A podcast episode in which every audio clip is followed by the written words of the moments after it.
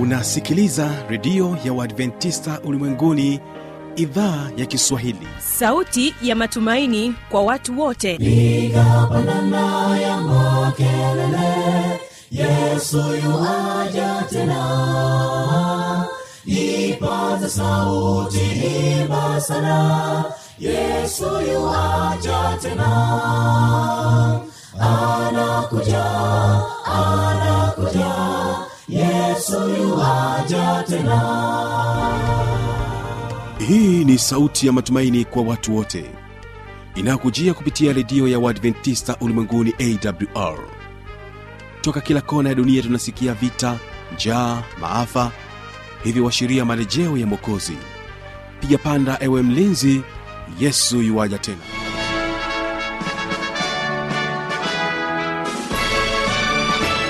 unaitegea sikio idhaa ya kiswahili ya redio ya waadventista ulimwenguni awr ikikutangazia kutoka hapa morogoro tanzania katika masafa ya mita bendi 25 lakini pia waweza kutusikiliza kupitia morning star radio na roco fm vile vile tupo katika tovuti ya www awr karibu sana msikilizaji katika kipindi kizuri cha mafundisho makuu kwa siku hii ya leo.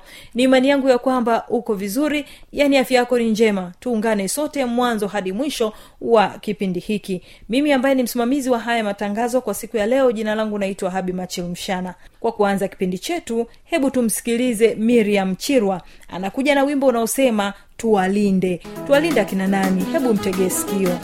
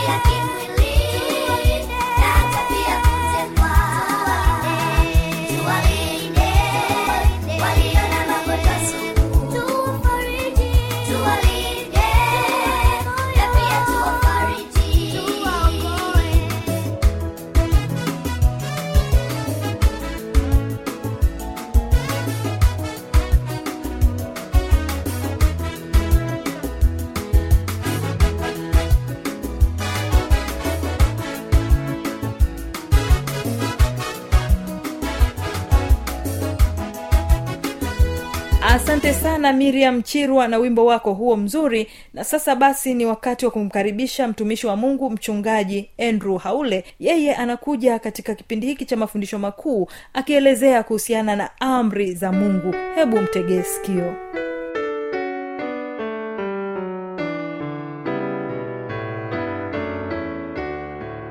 Mpendwa msikilizaji somo letu la leo lina kichwa kinachosema maadili yanayoshindana watoto wetu wanaingizwa katika matoleo mbalimbali ya mema na mabaya isiyostahili umri wao. Kuna tunu kinzani katika fikra za watoto wetu. Kwa wastani mtu wa umri wa miaka kumi na nane ameshuhudia vitendo vya kikatili laki mbili katika televisheni na sinema yakiwemo mauaji kama arobaini elfu hivi. Unaweza ukawa unashangaa kuwa je aina ya maburudisho tunayopendelea yanaleta tofauti katika mchakato wetu wa kifikira. Je yanatujenga kwa namna tofauti ya vitendo vya jinai tunavyoviona katika maburudisho haya katika miaka ya hivi karibuni? Bila dira ya maadili jamii yetu itatumbukia katika changa, kuchanganyikiwa. Jamii hii inasema kuwa kipimo ni fikira zao wenyewe. Jamii inasema kuwa hakuna anayeweza kukuambia kile unachotakiwa kukifanya. Kauli mbiu ya jamii leo inaonekana kuwa ikiwa unaona kuwa kwako jambo fulani ni jema au linakufanya ujisikie vizuri endelea kufanya tu. Kwa nini tuna kiwango kikubwa sana cha vitendo vya jinai? Kwa nini vurugu limekuwa ni jambo la kawaida? Somo letu la leo au kauli mbiu ya leo inasema kama limo ndani ya bibilia na liamini kama linapingana na bibilia hilo si kwa ajili yangu. Yule mwenye hekima aitwaye suleiman anaweka wazi maneno haya katika mithari 28 fungu lile la 26 mwenye kujitumania moyo wake ni mjinga. Umeona kwamba fikra za moyo zinaweza kuwa danganyifu. Unaweza kuhalalisha karibu kila kitu kutegemea na unavyotaka au fikira zako zinavyotaka mwenyewe katika kile kitabu cha hosea nane fungu la saba tunasoma kwa maana wao hupanda upepo nao wanavuna tufani. Ikiwa tunapanda upepo na kuvuna tufani hiyo ni hatari. Tumekuwa tukipanda upepo wa vurugu katika vyombo vya habari mitandao. Sasa tunavuna tufani na vitendo vya jinai. Tumekuwa tukipanda upepo wa ukosefu wa maadili na sasa tunavuna tufani ya talaka ubakaji unyanyasaji wa watoto. Kwa kila jambo linalotendeka kuna uhusiano na matokeo. Unalindaje maadili katika ulimwengu usio na maadili? Tumepanda upepo na sasa tunavuna tufani. Tunawezaje kulinda fikra zetu? Tunawezaje kulinda fikra za watoto wetu wajukuu zetu? Unawezaje kuwa na maadili katika ulimwengu usiokuwa na maadili? Kwa hivyo haya ni maswali ambayo yanakuja na unapaswa kuyafikiri kwa makini. Kitabu cha ufunuo kinakupatia maadili ya majibu ya wazi kabisa kwa kifupi sana. Kitabu cha ufunuo ni kitabu kwa ajili ya nani? Ni kwa ajili ya yesu. Kitabu cha mwisho cha biblia kina ujumbe kwa ajili ya kizazi cha mwisho kwa wanaume na wanawake wanaoishi katika sayari yetu hii inayoitwa dunia. Kitabu cha ufunuo kina ujumbe kwa ajili yako na mimi. Kinataka turudi katika maadili kinatuita kurudi katika viwango vya mungu. Tumekuwa tukijifunza ufunuo. Ujumbe huu ni wa msisitizo kwa ajili yetu ili tuelewe kwamba katika siku zetu kitabu cha ufunuo hutupa baadhi ya majibu ya wazi kwa kifupi sana. Kitabu cha ufunuo ni, ni ufunuo kwa ajili ya nani? Kwa ajili ya yesu. Kitabu cha ufunuo cha biblia kina ujumbe kwa ajili ya kizazi cha mwisho cha wanaume na wanawake wanaoishi sayari yetu hii inayoitwa dunia kitabu cha ufunuo kina ujumbe kwa ajili yako na mimi. Kitabu kinataka turudi katika maadili kinataka turudi katika viwango vya mungu. Tumekuwa tukijifunza ufunuo. Ujumbe huu ni wa msisitizo kwa ajili yetu ili tuelewe kwamba katika siku zetu kama ilivyokuwa katika siku za nuhu ndivyo itakavyokuwa lakini basi ni ujumbe wa mwisho kwa wanadamu katika ufunuo kumi na nne fungu lile la sita anasema kisha nikaona malaika mwingine akiruka katikati ya mbingu mwenye injili ya milele awahubiri hawa wakawe juu ya nchi na kila taifa kabila lugha na jamaa. Hapa kuna ujumbe wa msisitizo. Hapa tuna ujumbe wa watu wote ulimwenguni. Hapa kuna ujumbe unaovuka hata mipaka ya kijiografia hapa kuna ujumbe unaopenya kwenye makundi ya lugha. Ni ujumbe ambao unakatiza una kutoka kusini hadi kaskazini mashariki hata magharibi. Unaenda hadi miisho ya dunia. Ujumbe unasemaje? Katika fungu lile la saba akasema kwa sauti mcheni mungu na kumtukuza kwa maana saa ya hukumu yake imekuja. Huo ni ufunuo kumi na nne fungu lile la saba. Kumcha mungu hakumaanishi kumwogopa mungu maana yake ni kumheshimu mungu na kumtii. Kumtukuza ni wito wa kumweka mungu katika nafasi yake ya utukufu katika mtindo wako wa maisha. Kwa nini? Fungu hilo linaendelea kuwa msujudieni yeye aliyezifanya mbingu na nchi na bahari na chemichemi na maji. Je umeona haya hizo zilivyokuwa na msisitizo kwa ujumla wake? Hebu tuzipitie tena akasema kwa sauti kuu mcheni mungu na kumtukuza kwa maana saa ya hukumu yake imekuja. Aya hii ni katika ufunuo. Inajibu swali la wajibu wa uadilifu. Kwa nini kuna vitendo vingi vya jinai kiasi hicho na vurugu katika jamii? Kwa nini kuna vitendo vingi vya ukosefu wa maadili? Kwa nini kuna uhalifu wa sheria kila kwa kiasi hichi? Haya yote yanatuzunguka katika suala kubwa la kuwajibika kimaadili. Hukumu inakutaka kuwajibika kwa matendo yetu. Ikiwa siwajibiki kwa kile ninachokifanya nita, nitatiwaje hatiani? Na hukumu ya mungu kwa vitendo vyangu? Watu wanafikiria kwamba ikiwa siwajibiki ikiwa mimi ni mlevi kwa sababu baba yangu alikuwa mlevi na baba na babu yangu alikuwa mlevi basi siwajibiki kwa ulevi kwa sababu huu ulevi ni wa ukoo hayo ni mambo ambayo mtu anaweza kujisemea mwenyewe. Wengi wanao wanatoa visingizio kuwa ikiwa mimi ni mlevi wa madawa ya kulevya ni kwa sababu nilinyanyaswa nikiwa mdogo hivyo siwajibiki kwa vitendo vyangu. Hiyo si kweli. Ikiwa mimi nina vitendo vya uhalifu ikiwa ni kwa sababu ni kwa sababu ya asili nimefanya niwe hivyo kwa sababu e, ndugu zangu walikuwa ni, ni wezi ndugu zangu walikuwa ni majambazi basi na mii mwenyewe nimekuwa jambazi kwa sababu mi mwenyewe siwajibiki kwa sababu mimi sio niliyoanzisha ujambazi. Jamii tunayeishi kwa sehemu kubwa inasema hatuwajibiki kwa vitendo vyako. Inamtaka pia kwamba haki na isiyo haki ni kitu ambacho kila mtu anaamua katika fikra zake. Dhana kubwa ni kuwa nitawajibika kwangu mwenyewe tu wala siwajibiki kwa uwezo fulani mkuu ulio wa mungu. Unapoamua kwamba huwajibiki kwa uwezo ulio juu zaidi yako na kwamba hakuna hukumu basi hauna viwango vyovyote vya uadilifu vinavyokuongoza maisha yako au vinavyoongoza maisha yako. Hukumu inaashiria uwajibikaji na uchaguzi za kimaadili. Katika siku hizi za mwisho za historia ya dunia hii mungu anawaita wanaume na wanawake. Je mungu ana viwango vya uadilifu? Naam anavyo. Anavyo viwango vya uadilifu anavyo. Sheria ya mungu ndiyo msingi wa maadili na kipimo cha hukumu. Kitabu cha ufunuo kinatuambia kwamba wewe unahusika kwa matendo yako kwa maana saa ya hukumu yake imekuja. Kitabu cha ufunuo kinatutaka turudi kwenye sheria ya mungu ambacho ndicho kipimo cha mungu cha maadili. Mtume yakobo ambaye ni ndugu yake yesu anaweka wazi jinsi hii. Semeni ninyi na kutenda kama watu watakaohukumiwa kwa sheria ya uhuru. Sheria yote ya mungu ni sheria ya uhuru. Kutoka ishirini fungu la kumi na tatu nasema usiue. Usiue inakuweka huru. Inalinda usafi wa uhai.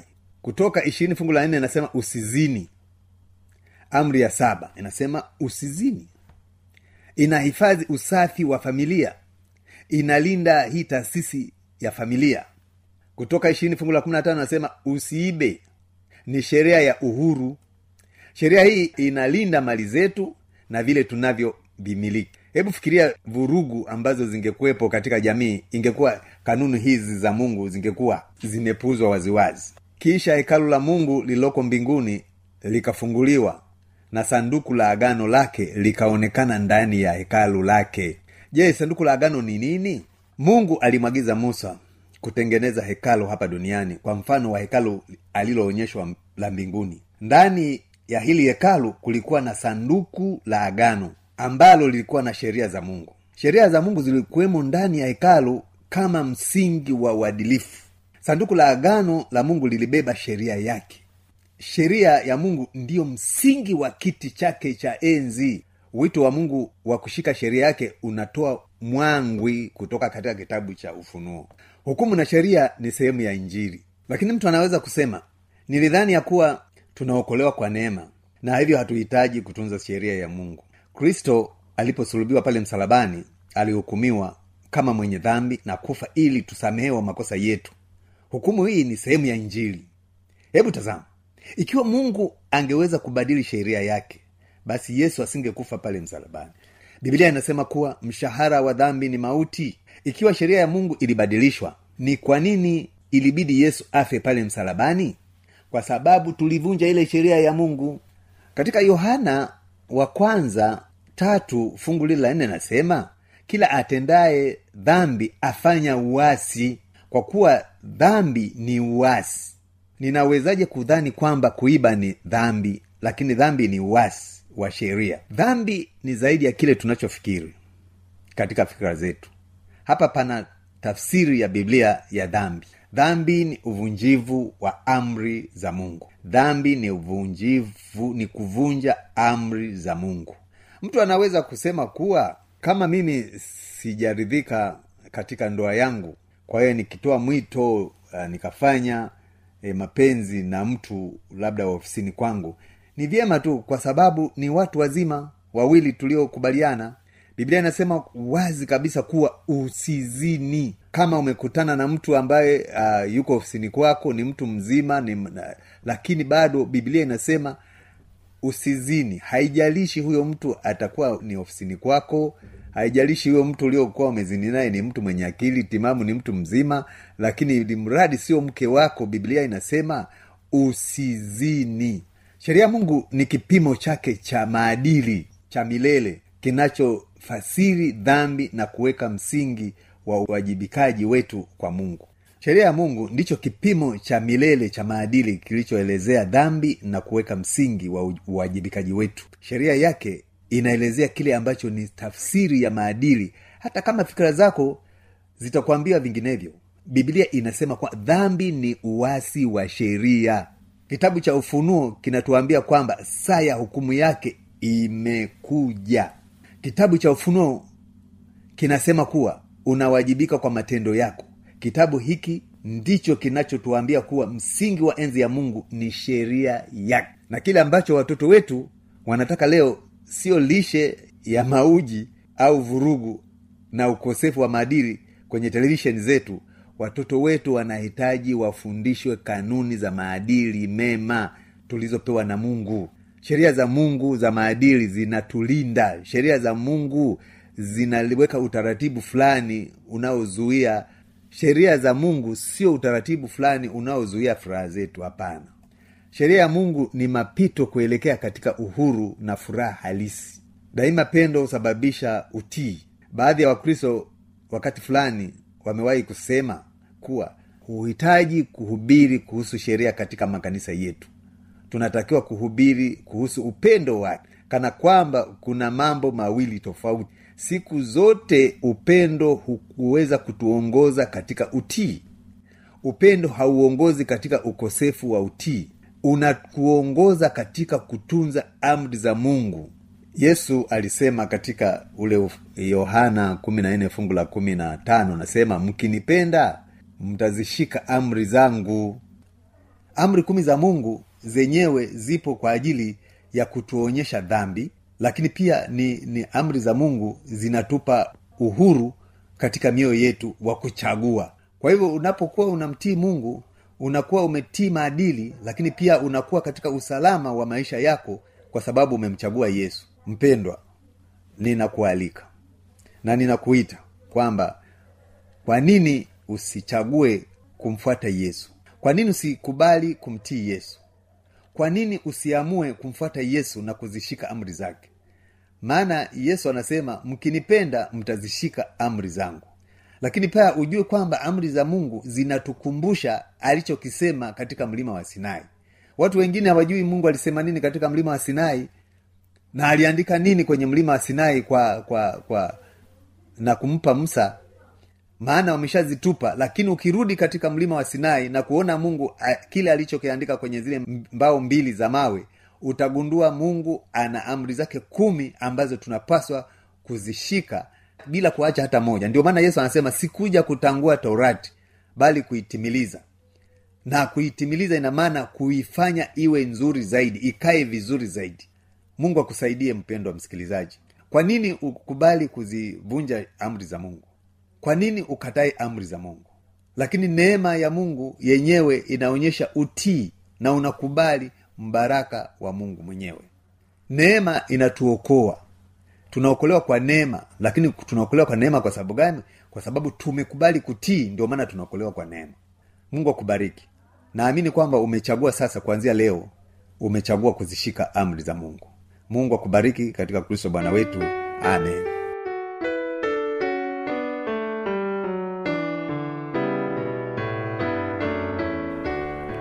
msikilizaji inawezekana kabisa ukawa umepata swali au una changamoto. Namba za kuwasiliana ni hizi hapa.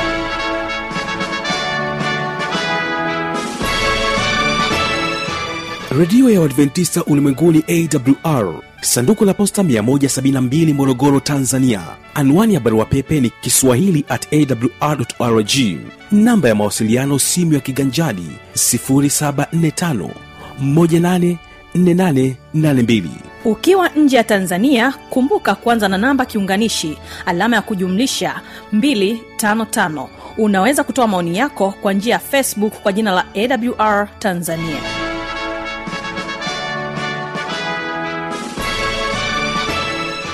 na kwa kufikia hapo basi sina la ziada. Mimi ambaye nimekuwa msimamizi wa haya matangazo jina langu naitwa habi machilumshana nikutakia usikilizaji mwema wa vipindi vinavyoendelea. Kumbuka tu ya kwamba kesho kitakuwepo kipindi cha muziki na wanamuziki pamoja na kipindi cha maneno yaletayo faraja.